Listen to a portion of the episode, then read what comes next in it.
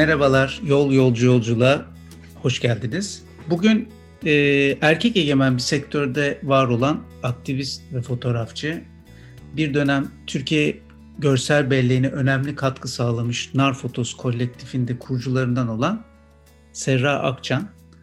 Sevgili Serra hoş geldin. Hoş bulduk Meteciğim. Sen de benim gibi İktisat Fakültesi mağdurlarından, daha doğrusu yolunu değiştirip iktisattan koşarak kaçıp başka yollara savrulanlardansın. Oradan başlayalım mı? İktisattan fotoğrafa nasıl geldi? İstersen söylemi değiştirelim. İktisat mağdurları yerine aslında iktisat demek ki çok e, çeşitli alanlara yol açabilen bir fakülte diyelim veya işte bir e, bölüm diyelim. Harika. E, ne güzel, ne güzel. Çok, Heyecanlı giriş oldu. Tamam. Sevdim bunu. Sevdim. Tamam. E, bölüme girdiğimde okurken de veya mezun olduktan sonra da e, kurumsal hayatta yer almak istemediğimi biliyordum aslında. Yani bir dönemde o bölümde okuyordum ama e, esas e, ilgilendiğim şeyler hep işte e, film, sinema, e, animasyon ve fotoğraf ile ilgileniyordum. Yani bunlar önce hobi olarak başladı. İşte e, gelen filmlerin hiçbirini kaçırmazdım, giderdim sinemaya. Daha sonra bir yerden sonra da e, Amerika'da iki senelik meslek okuluna gitme fırsatım oldu. Okulda yani fotoğrafın her alanından dersleri e, dersleri e, alabiliyorduk. Yani bu e, benim ilgilendiğim alan daha çok dokümenter ve karanlık odaydı. Dokümenter fotoğraf ve karanlık odaydı.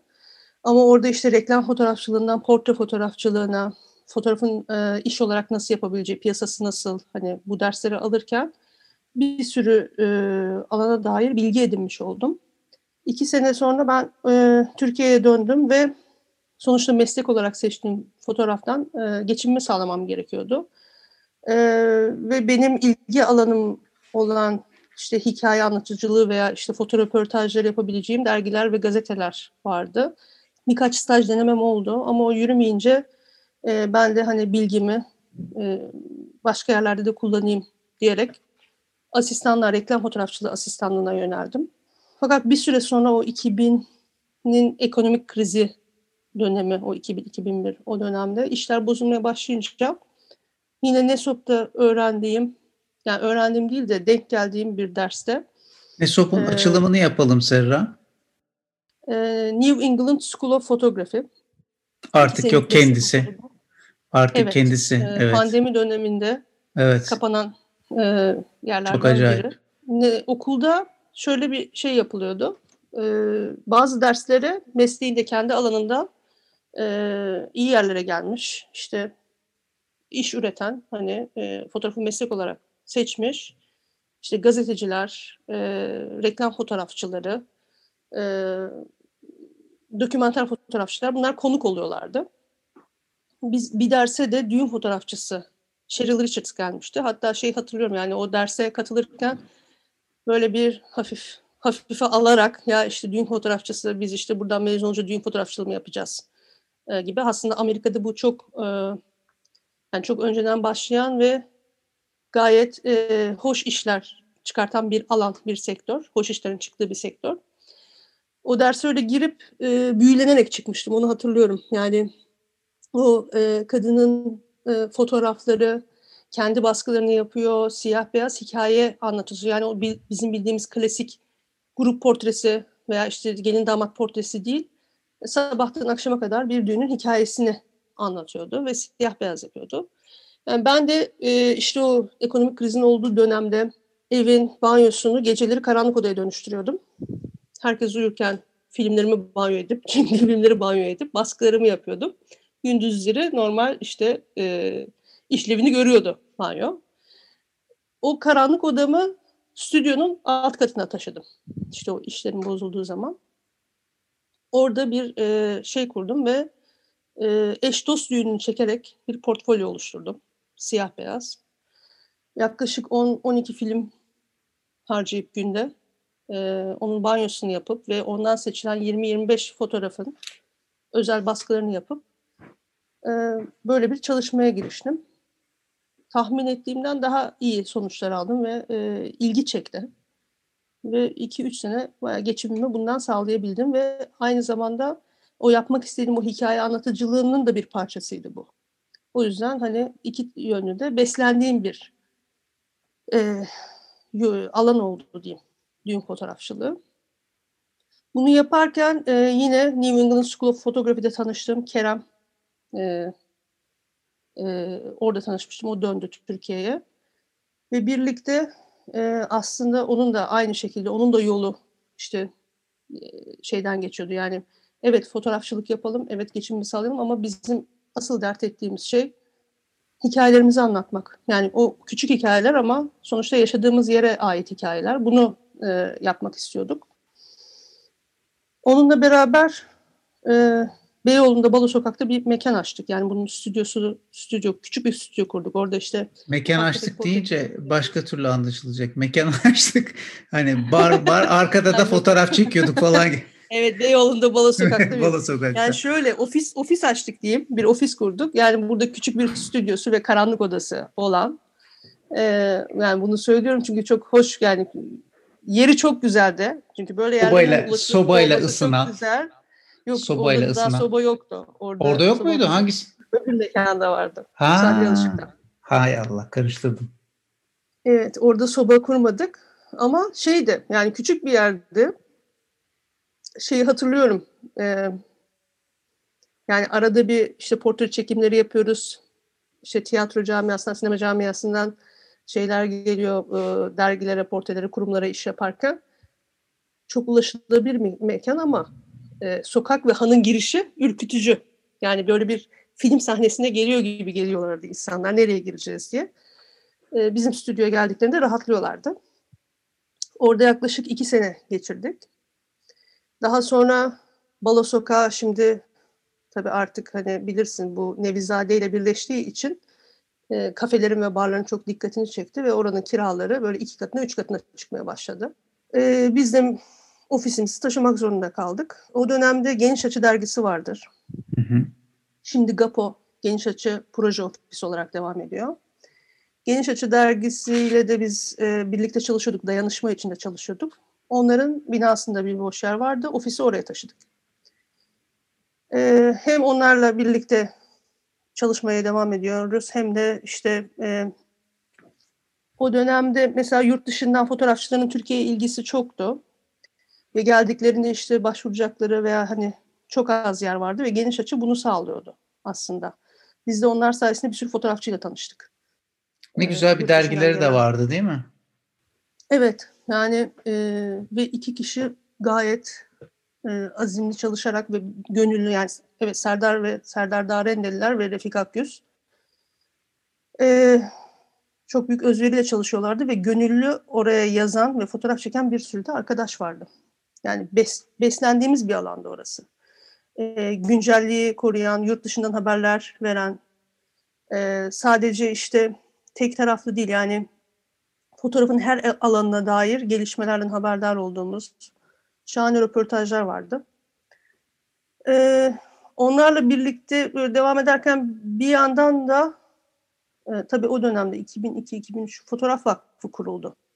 Fotoğraf Vakfı da yine fotoğrafçıları yani fotoğrafçılar çok dağınık dağınık gruplar halinde işler yapıyorlardı.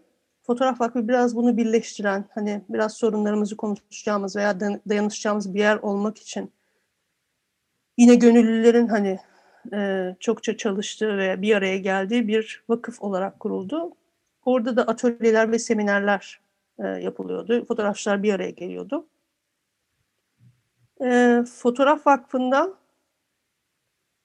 yani konuşulan şeylerden biri yani yurt dışında bir ajans, kolektif kültürü vardı ama Türkiye'de bu yoktu dediğim gibi. Hani geniş açı bunu bir kısmıyla aslında şey yapıyordu, toparlıyordu ama e, fotoğraf vakfında konuşulan hani böyle bir şeye ihtiyacımız var ve farklı gruplar, atıyorum işte üniversite, e, farklı üniversitelerinden mezun olan fotoğrafçılar bir grup olarak veya bir dergiye çalışan fotoğrafçılar bir grup olarak ajans kurma niyetinde idiler. Yani e, bir yer olsun ve biz işlerimizi buralardan paylaşalım.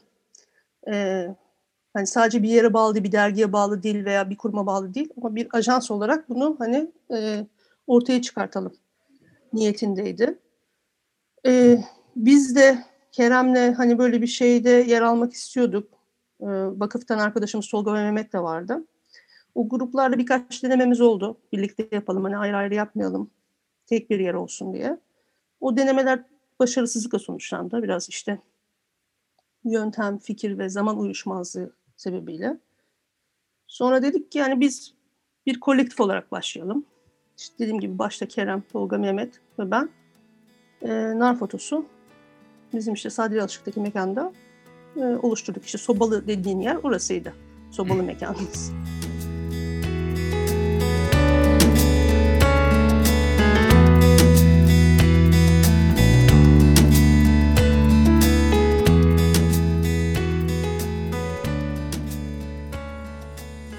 Ee, sizin yani evet Narfotos'ta çok başarılı işler oldu. Çok iyi fotoğrafçılar da vardı ama hani ilk böyle hani Narfotos deyince akla gelen iki önemli kolektif iş var.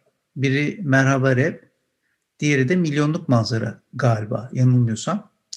Hangisi kronolojik olarak önceydi? Ee, birincisi Merhaba Rap, ikincisi Milyonluk Manzara. İkisinin de aslında üretimi farklı. Yani şöyle farklı. Milyonluk Manzara şöyle çıktı. E, ajansta sadece dört kişi değildik. Çoğalmıştık. Yani sürekli gündemi takip ediyorduk. Gündeme dair hikayeler üretiyorduk. Ama bir yerde yaşadığımız şehrin, yani küçük küçük hikayeler yapmıştık, kentsel dönüşüm hikayeleri ama yaşadığımız şehrin değişimine dair ne arşivimizde böyle geniş bir fotoğraf vardı, yani geniş bir fotoğraf arşivi vardı ne de hikayelerimiz o İstanbul'un değişimini anlat, anlatıyordu. Çok e, kenarından anlatıyordu. Bunun eksikliğini hissederek şey dedik yani İstanbul deyince akla neresi geliyor? Beyoğlu geliyor, işte Boğaz geliyor, Sultanahmet geliyor da İstanbul bu değil. Ee, İstanbul çok genişleyen, yani her geçen gün genişleyen ve değişen bir şehir, bir dünya şehri. Buradan yola çıkarak İstanbul önce bizim hani bilmemiz ve tanımamız için hiç gitmediğimiz yerlere, en uç noktalarına, çeperlerine gidelim dedik. Hı. Yani e, atıyorum işte Bakırköy'den ilerisi, Avcılardan ilerisi ne var? Veya bu tarafta e, Maltepe'den ileride ne var? Gibi. Yani bu sınırlarına bakalım dedik ve yaklaşık bir sene boyunca sokak fotoğrafı olarak başlayıp ama hani o semtlerdeki insanlarla da sohbet ederek konuşarak o de- değişimi çünkü gittiğimiz bir yerde bir yere gidiyorduk orası hala o kırsal hayatı devam ettiriyor. Ee, orada bir değişim yok ve hani sanki başka bir şehre gelmişsin gibi veya şehrin dışına çıkmışsın gibi aslında İstanbul orası. Öyle bir şey gösterirken bir tarafta hemen yanı başında yapılan siteleri görüyorsun.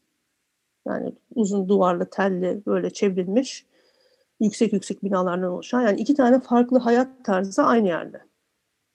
E, veya o değişime uğrayacak yerlere e, gidiyoruz ve oradaki insanların işte korkuları hani e, sonuçta oraya yerleşmişler onlara bir toprak verilmiş ama oradan tekrar yani göç ederek gelmişler ve tekrardan göç edecekler, dönecekler. Yani onların o yaşadıklarını görsel dille anlatma yoluna gittik. Bunu bir senede yaklaşık e, her hafta yere giderek yaptık. Ve daha sonra e, yani bunu bir sergi olarak düşünüyorduk biz. Bu fotoğrafları dedik yani biz bunları yapıyoruz, çekiyoruz ama bu nasıl bir dil, nasıl bir şey çıkıyor ortaya? Bizim dışımızda başka bir fotoğrafçı veya editör baksın. O zaman e, Orhan Cemçetin'e göstermiştik fotoğrafları. Mesela o da çok şey yapmıştı, etkilenmişti. Yani burada farklı fotoğrafçılar çekim yapıyor ama sanki bir fotoğrafçı çekim yapmış gibi. Bunun hani başka bir çalışmaya da dönmesi e, dönüşebilir, mümkün diye e, iletişim yayınlarından Tanıl Bora'ya önermiştik. Onun şeyinden sonra, e, yorumlarından sonra. Tam da o dönemde iletişim yayınları e, kentsel dönüşümle ilgili, İstanbul'daki kentsel dönüşümle ilgili bir kitap çıkartıyordu, bir e, derleme. Yazarlar, akademisyenler, mimarlar, onların yazılarından, İstanbul'lar yazılarından oluşan e, bir kentsel dönüşüm e, derlemesi hazırlıyordu ve dedik yani evet yazarlar sizin fotoğraflarınızı görmedi, evet siz o yazarların fotoğraflarını şey yazılarını okumadınız. Hı hı. E, ama bir araya gelebilir. Ve böylelikle Milyonluk Manzara bir kitaba dönüştü. Hiç planda Bizim yokken, bambaşka bir şey evet, için yola çıkılmışken. Yokken, evet, yani bir fotoğraf kitabı değil ama e, hepimizin içine sinen e, ve fotoğrafların evet mecrası bulduğu bir çalışma oldu. E, şeye geçersek, e, Merhaba Ev'e geçersek. Merhaba Ev'de e, Ermenistan ve Türkiye arasında yapılan ilk fotoğraf projesi. Yani ortaya çıkan, gerçekleşen ilk fotoğraf projesi. Bu aslında bizim işte o, o dönemde uzun soluklu hikayeler, çalışmalar yapıyorduk. Ondan farklı olarak bir tanışma hikayesi. Yani, Serra peki bundan sonra bir daha hiç öyle bir proje oldu mu? Fotoğraf projesi iki ülke oldu. arasında. Ha, Merhaba Rev'in devamında e, Merhaba Rev'in ikincisi oldu ve daha sonra da e, hem yazılarla hem fotoğraflarla hem filmlerle atölyelerle hmm. bu çalışmalar devam etti. Yani Merhaba Rev'in adımıydı. Onun peşinden e, birçok bu diyalog e, çalışmaları, projeleri işbirliği içinde oldu. E, bu projede Merhaba Rev'de senin için önemli olan bir tanışma ve onunla çıkılan önemli bir yolculuk da var. E, herhalde ona da sıra gelmiştir diye tahmin ediyorum. O evet, da senin için evet. önemli. Onu bir paylaşır mısın? Yani şöyle, e, Merhaba Rev'de Anahit'le tanıştık. Anahit benden yaklaşık herhalde 10-12 yaş daha gençtir. O dönemde o e, Patker Fotos'a yeni katılmıştı öğrencilerden de. Bizim de Ner Fotosu yeni kurduğumuz dönemler. E, Anahit'le Merhaba Rev'de yakınlaştık. Ondan sonra Anahit çok e, nasıl diyeyim hani hani şurada ekleyeyim yani fotoğraf çekerken sadece derdimiz fotoğraf değil yani e, bilmemiz gereken şey fotoğraf değil. Bir sürü alanla ilgili olmamız lazım. Gündemi takip etmemiz lazım. E, sosyoloji bilmemiz lazım. Gideceğimiz yeri tanımamız lazım. Yani fotoğrafın içinde her şey var. Anahit de aynı zamanda şair de. Yani şiir yazıyor. Ee, bir sürü konuyla ilgili, kadın meseleleriyle de ilgili. Yani yapacağı hikayeler, yapmayı düşündüğü hikayeler öyle. Ama mesela e, Türkiye'ye geldikten sonra şeyle çok ilgilendi. Yani işte diyorum ya yanlış öğrendiklerimiz, yanlış bildiklerimiz var. O da bunun farkına var ve dedi ki yani bizim aslında önce kendimizin öğrenmesi lazım. Bunu dışarıya anlatmak için. Bizim kendi halklarımıza anlatmamız için önce bizim hani bilmemiz lazım. Biz 2009'dan itibaren e, kısa kısa o buluşmalara hani İstanbul'da buluşuyorduk, yola çıkıyorduk. E, ben işte yani Ermenistan'a gidiyordum, yine yol yapıyorduk falan. 2009'dan 2018'e kadar falan e, benim kısaca anılar arasında dolaşmak diye böyle çevirdiğim e, bir çalışmaya başladık. Yani burada yaşadığımız coğrafya ortak. Yani bunu sınırları kaldırırsan e, çok benzeriz yaşayış şekillerimiz yani köylerdeki de şehirdeki de yani ekonomik şeyleri bir kenara koyarsak çok benzeriz. Geleneklerimiz e, bunları ön plana çıkartarak bir de geçmişi tekrardan sorgulayarak e, bu çalışmada şunu fark ettim yani burada mesela Müslüman olup ailesi Hristiyan ama kendisi Müslüman olup Ermeni olduğunu söyleyen yani Müslüman Ermeniler var. Hmm. E, ve e, şey diyorlar yani bunu hani saklamak veya bunu hani farklı göstermeye gerek yok. Biz Ermeniyiz. Çünkü e, geçmişimiz böyle. İşte e, dedeleri Ama nasıl Müslüman Müslüman mı olmuş artık yani? Mecburen. Aileler Müslümanlaştı. Yani burada kalmak için hani o dönemde hmm. e, hani Hristiyan Ermeniysen yani o bir, bir din baskısı var. Aileler Müslümanlaşarak topraklarında kalmayı tercih, e, etmişler. tercih etmişler. Yani, Valla ben merak ediyorum Ermenistan'ı görmeyi çok isterim yani e, doğası falan e, birkaç şeyde kanalda görmüştüm YouTube'da. Böyle çok vahşi, birazcık da o vahşiliğin getirdiği böyle zor tipler, karakterler gibi orada yüze yansıyan o en azından. Göz, gö, gözlemleyebildiğim yani yaşamadık tabii de. E, çok merak ediyorum ya. İlginç bir coğrafya olduğunu düşünüyorum yani. Yani e, Türkiye'de de oradaki coğrafyaya benzeyen çok yer var tiplemeler olarak da karakterler olarak da çok da farklı değiliz onu söyleyebilirim. Ee, ana ikili yolculuğumuzda gittiğimiz mesela Batman, Sason yani öyle hmm. yerlere gittik ki e, yani dünyada ben öyle yerin az olduğunu düşünüyorum.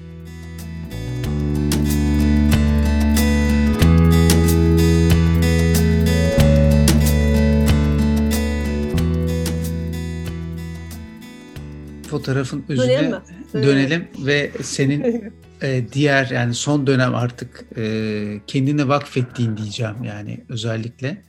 E, girizgahda zaten erkek egemen bir sektör olarak yapmıştım. E, sen evet. de burada e, çok mücadele ediyorsun.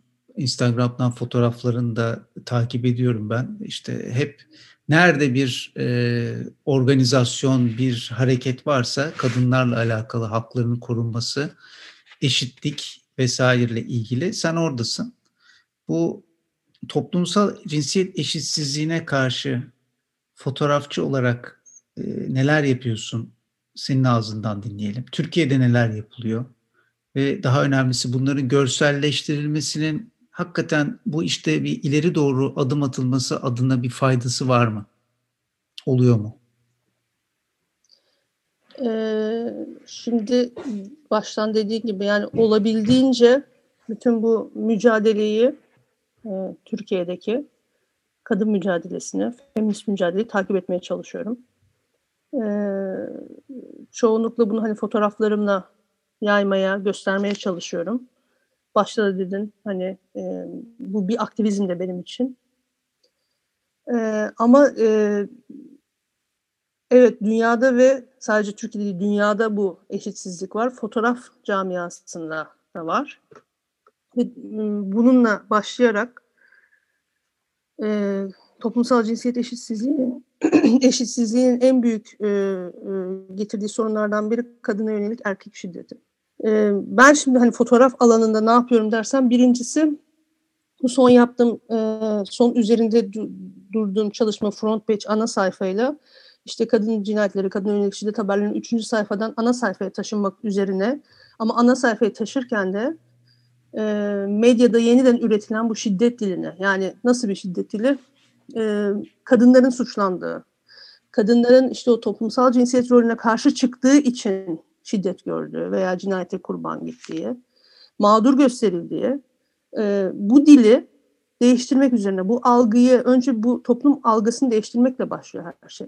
Ben de bir fotoğrafçı olarak bu dili nasıl değiştirebiliriz? Bu haberleri nasıl verebiliriz? e, kadınları suçlamak ve mağdur göstermek yerine onları güçlendirecek ve aslında gerçekten bu soruna çözüm bulabilecek, e, çözüm olabilecek şeyleri nasıl ön plana çıkar, çıkarabiliriz diye iki senedir buna hem kafa yoruyorum hem e, işte eylemlere katılıyorum, röportajlar yapıyorum. Ve bu çalışmaları şimdilik sosyal medya hesaplarından, Front Page'in sosyal medya hesaplarından paylaşıyorum. Ee, yine Narfotos'ta yaptığımız gibi buna bir mecra olarak bir web sitesi hazırlıyorum. Ve o web sitesinde de hani sadece benim baktığım veya benim bakış açım değil, e, kadın ve LGBT artı fotoğrafçıların kadınları güçlendiren hikayelerin de yer almasını istiyorum. E, bu bir e, hani kısa bir dönemde olsa bir bellek olacak. E, arşiv çalışmaları da olacak burada.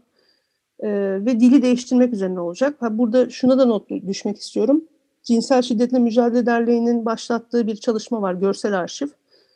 E, onlar da aynı sebeple bunu başlattılar. Yani memlekette çok fazla artık sokakta eylem olmuyor. Genelde kadın ve öğrencilerin eylemleri var. Bu eylem fotoğrafları e, ana akım medyada çok yer almıyor.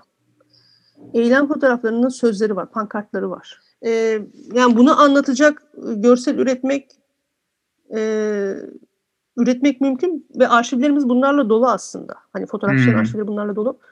Onlar arşivde duracağına eğer hani çok e, önemli bir hikayenin şeyin parçası değilse bu görsel arşive dahil olabilirler. Kullanılabilir. Yani silah, işte kan, e, kadınları farklı gösteren şeyler yerine, fotoğraflar yerine evet konuyla ilgisi varsa bu mesela hani gösterilebilir ama mesela sürekli şunu söyle, e, şeyde söylüyorum. Benim bu son bir senedir yaptığım bir şeyde. Yani bir haberde kanlı üstü ne kadar hani böyle bu flulaştırılsa da orada hani bir ceset olduğu ve kan olduğu görüldüğü zaman bu bana herhangi bir şey şey yapmıyor. Tam tersi okuyanı buna alıştırıyor. Yine bir cinayet diyorsun. Yine bir Hı. işte şey. Yani bunun sebebi yine bu. Ve hep şu dil veriliyor. Bu e, bilinerek veya bilinmeyerek de yapılabilir. İşte gece işte e, sokakta olduğu için işte erkeklerin işte tacizine uğrayan kadın işte bilmem ne de işte kavga çıktı öldürüldü. Bu veya işte ev içi şiddette. Yani bunun e, sebebiyle yani aslında orada hani katil bunun sebebini söylüyor ya. İşte erkekliğime laf etti. Ee, beni işte şey yaptı hani beni aldatıyordu. Biriyle konuşuyordu. O yüzden vurdum. Şimdi bunu sebebiyle söylersem bir yerde o haber şunu şey yapıyor. Aa evet toplum algısı bu. Bunu yapmamalıydı. Yaptığı için bunu öldürdüler. Anlatabiliyor muyum? Yani bu aslında bir e, bu gerekçeyi bir mazeret gibi sunmak. Yani haberlerde Doğru, öyle oluyor. çok fazla yapılıyor. Yazı dilinde de, görsel dilde de dediğim gibi ya o habere bakılsın diye eğer o kadının fotoğrafı varsa ve dikkat çekici bir fotoğrafsa bu ya o kullanılıyor ya da bir vahşet işte o şey görseli yakalandıysa kanlı fotoğraf kullanılıyor. Yani o vahşeti gösteren fotoğraf kullanılıyor. Bir süre sonra ya bakmıyoruz bunlara, yani o şiddeti görmek istemiyoruz ve kafamızı çeviriyoruz ve okumuyoruz o haberi. Hı hı. Ya da e, tam tersi bunu alışıyoruz. Yani o şeyi görmeye alışıyoruz. Evet bir kanıksama oluyor dediğin çok doğru. Şimdi ben de yani takip etmemeye o manada dikkat ediyorum yani. Ama hani, takip etmemek değil uzak kalmak açısından değil. Öyle görseller görmeyeyim diyerekten. Ee, dediğin doğru. Hani bu işi alıştırdığın zaman bu sefer tepki oluşmasının da önüne geçmiş oluyorsun zaten. Yani kimse bir Evet, reaktif yani. bir şey yapmıyor. Hani tamam deyip geçiyor millet yani. Bir de şöyle bir durum var. Hani bu haberler o kadar e, çok e, artık servis ediliyor ki bu iyi bir şey aslında gündeme getirmek açısından iyi. Ama bunları farklı olarak nasıl tartışabiliriz? Bunu böyle getirmemiz de gerekiyor. Yani oturup işte yine adam cinnet geçirdi, e, karısını öldürdü yerine bu adam niye e, karısını öldürme hakkını bu kadar rahat kendinde buldu? Bunun gibi bir sürü olay yaşandı. Veya işte haberlerde kadınlar eğer böyle bir şey yaşıyorsanız veya siz yaşamıyorsunuz ama komşunuz yaşıyorsa lütfen şurayı arayın, lütfen şuraya haber verin.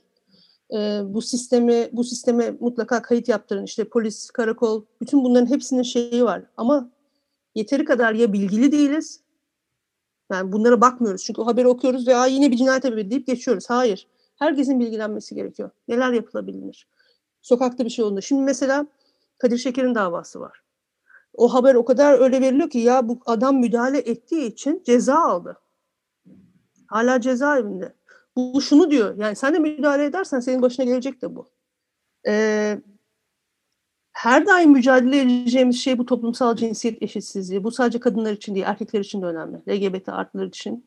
Bu çocuklarımız için çok önemli. Yani bu böyle hani kenara atılıp "Aa, önce bunu çözelim, sonra buna geliriz değil.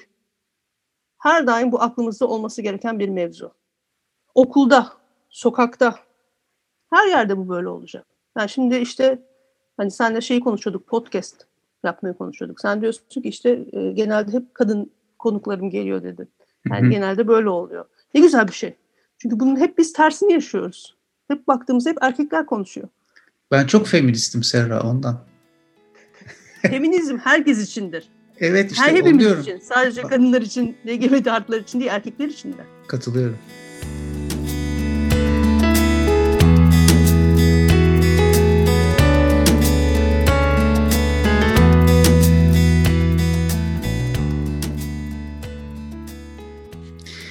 Sevgili Serra, şimdi e, bir yolcu, ana yolculuk var. Bu fotoğraf üzerine kurgulanmış bir hayat, öyle bir yolculuk. Orada da gerçekten üstüne koya koya çok e, güzel izler bırakarak ilerliyorsun. Yani gerek e, nar fotosu olsun, gerek nar fotosu üretilen kolektif işler olsun ve sonrasında son bu anlattığın feminist pratikler üzerine. Şimdi toparlamak gerekirse yani e, fotoğrafı bir anlatım dili olarak kullanmak isteyenlere, isteyeceklere, e, bir derdi olanlara neler söyleyerek toparlamak istersin? Şimdi e, ekleyeceğim şey bir, bireysel hareket etmemek. Ne yapıyorsak yapalım, bunu hep beraber kolektif olarak yapabiliriz. E, unutmadan söylemem gereken şey de, e, dediğim gibi hani dünyada toplumsal cinsiyet eşitsizliğiyle mücadele eden birçok yer var. E, fotoğraf alanında da woman fotoğraf var. Ben bir onu öveyim. İkincisi burada da e, fotoğraf camiasındaki ve bu görsel anlatım e, camiasındaki eşitsizliği gidermek üzere biz kadın ve LGBT artı fotoğrafçılar olarak bir hareket başlattık. 2017'ydi yanlış hatırlamıyorsam. Bu sadece e, üretimlerimizi birlikte yapıp hani bunları göstermek değil, aynı zamanda o eşitsizliğe tepki vermek üzerine de kuruldu. Nar fotosundan başlayarak buradan işte bu kadın mücadelesine, toplumsal cinsiyet eşitliği mücadeleye geldiğimde şunu fark ettim. Bireysel hiçbir şeyi e, yapabiliriz, bireysel tepkilerimizi verebiliriz ama orada ses getirmek için beraber hareket etmemiz gerekiyor. Kolektif olmamız gerekiyor. Bir bunu söyleyeyim. Ee, yani fotoğrafta tek başımıza üretebiliriz ama kolektif hareket çok önemli. Birincisi bu. İkincisi de e, fotoğraf olur, yazı olur, e, müzik olur. Ne oluyorsa olsun hayatımızda. E, farklı mesleklerimiz olabilir.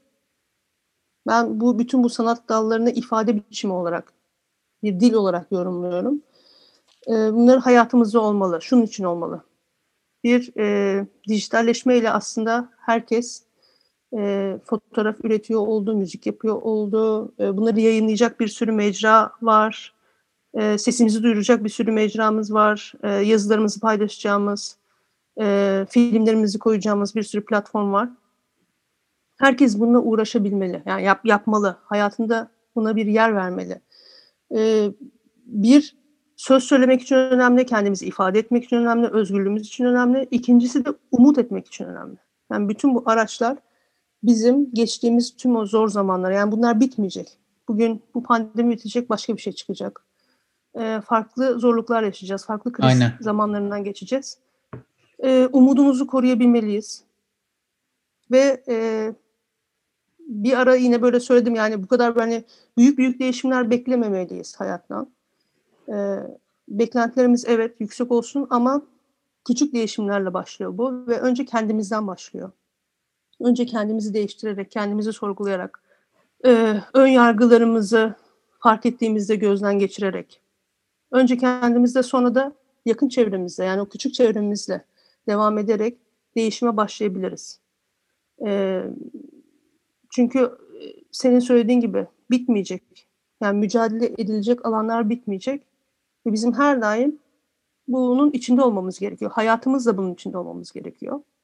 Çok sevdiğim bir söz var. Ee, Ursula Le Guin'in Mülksüzler kitabından. Ee, yani böyle ne zaman çıkmaz bir yola girsem bunu hep hatırlıyorum ve söylüyorum. Onun, onunla bitirmek isterim aslında. Eğer senin ne için güzel. Olursa. Aa, ne demek? Vermediğiniz şeyi alamazsınız. Kendinizi vermeniz gerekir. Devrimi satın alamazsınız. Devrimi yapamazsınız devrim olabilirsiniz ancak. E bunun Öyle üstüne de diyecek bir şey yok ki zaten. Yani tek başına yetti. Çok güzel. Serra teşekkür ediyorum. E, yolun hep açık olsun. Umarım bu e, eşitsizlik mücadelesi söylediğin gibi küçük adımlarla ama ileriye doğru doğru ve kalıcı adımlarla ilerler. Sağ ol katılıp anlattığın için teşekkür ediyorum. Ben de sana çok teşekkür ediyorum e, bu güzel sohbet için ve bir sürü şeyi gözden geçirmeme e, yol açtığın için. Sağ, Sağ olasın. Hoşça kal.